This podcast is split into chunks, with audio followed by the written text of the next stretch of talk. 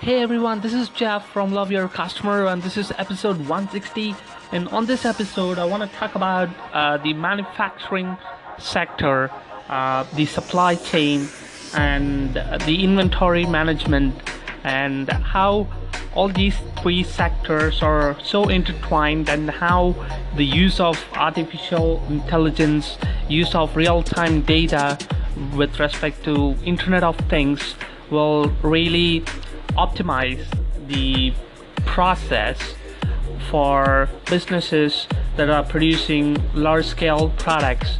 So, already a ton of companies have implemented artificial intelligence into their manufacturing units. So, uh, they use it to reduce the test time, they use it to uh, optimize their quality and reduce the defects and they also use it to anticipate demand uh, which one of the main main variable.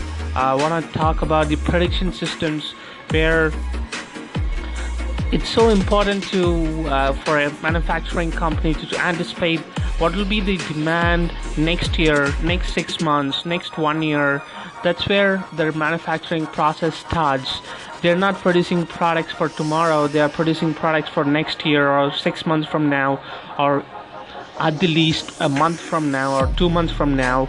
So they gotta have some kind of predictive models to base their demand on identify the customer's preference or take about variables that have impacted sales. So the pre-existing systems or most of the companies that use uh, the previous data to uh, really anticipate what will be the demand this year. But what they overlook is the fact about the variables that have influenced sale and not only that the previous uh, evaluation or statistical models were not that efficient if you compare them with the deep learning uh, neural networks and artificial intelligence models recently due to the advancement of uh, the graphical processing unit. You can do millions of calculation with a split of second they get a very high uh, prediction uh, accuracy. So if you compare that with the pre-existing system uh, it's so much so much uh, enhanced. It can optimize the process by more than 10 to 30 percent uh, depending on how uh, well you're organizing the variables and uh, uh what are uh, the variables affecting the sales. Once you identify those factors you can uh, really put gears on the manufacturing and help it scale quickly and being able to predict uh, the outcome or predict the uh, the sales or predict the customer's demand uh, you you basically reduce the cost of operations so that you don't overproduce or underproduce. So so that you're able to identify the customer's preference which is one of the main variable to identify demand is uh, the ability to identify the preference rather than just sending out product and testing the market. Once you have a data on your customers or uh, on general on the customers about what's their preference what their problems are and what they're trying to solve and what price points they're willing to pay and uh, once you get those info you have to factor in other infos like the raw material cost the line of production the time taken in line of production and the supply chain and along with that omni-channel and management of labor resources. So once you got everything down so that's where uh, all these variables are all coming under the statistical problem and being able to solve the statistical problem is one of the hallmarks for uh, the artificial intelligence and so uh, the predictive systems can really enhance the manufacturing sector. So uh, thanks for listening guys. Uh, do check out our website www.loveyourcustomer.com and we do have predictive models for manufacturing units. Thank you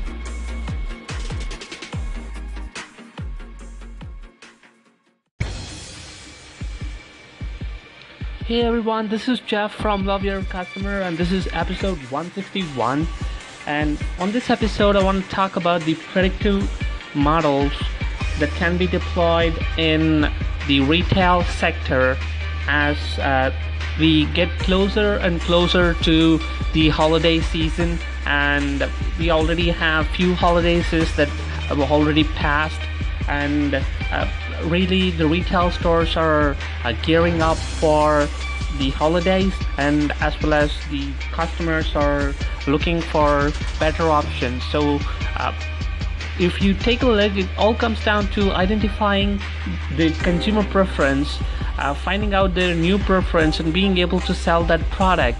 So if you're not innovative uh, what uh, potentially is lo- likely to happen is the stores that have innovation or stores that have the leverage of customer data or stores that have the leverage of uniting a hassle-free service uh, where you can hold your uh, money in terms of wallets and you can uh, shop around uh, pretty easily add products to your cart uh, uh, get it delivered within a day or within the same day within two hours or half an hour.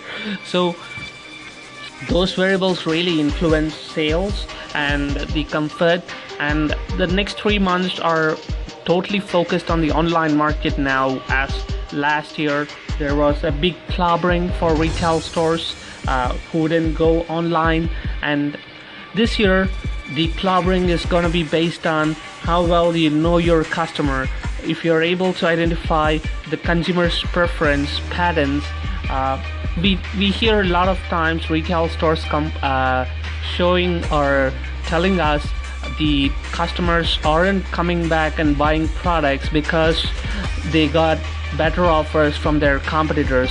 Yes, of course, that's going to happen uh, in the marketplace where people are going to figure out better ways to reduce the cost of the product and acquire customers. The one variable which is overlooked is the consumer preference. When you are able to identify new preferences that aren't identified by your competitors, you get an edge to sell the product to the customer in the first place so that you're able to acquire customers. So it's gonna be rough on the marketplace. The, you're gonna lose customers because uh, there are other inventors or innovative companies that are striving to take your customer share away from you. But being uh, able to do this, able to uh, identify the customer's preference, and going on the offense on the social front will really uh, enhance your customer base. And it's all about once they come in as a customer, it doesn't end there. It starts there. It's where you find out what their preference are. It's uh, it's you find out what's their price points you start grouping customers based on their visit are they visiting uh, when whenever there's an offer or they visiting every month uh, the beginning of the month to buy grocery because they find the grocery to be fresh and uh, uh really easy access to them uh, easy method of payments to them. There can be multiple variables that can really act in here but the important fact is being able to give what the end consumer wants. That's where it plays out. If you're unable to do that uh, you're going to be clobbered by your competitors or, or people who are doing this who are innovating stuff and being uh, going on the offense and uh, trying to uh, identify the customers and know well about their behavior and being able to provide offers in that manner will really optimize uh, the retail store operation. So for the next three months this is what the retail stores should be doing. Take take hold of their previous data identify the customers identify their preferences and based on which market the product and try to attract customer. And once you attract customer the variable or the process starts again. Find the preference. So thanks for listening guys. Uh, you can uh, check us out on www.loveyourcustomer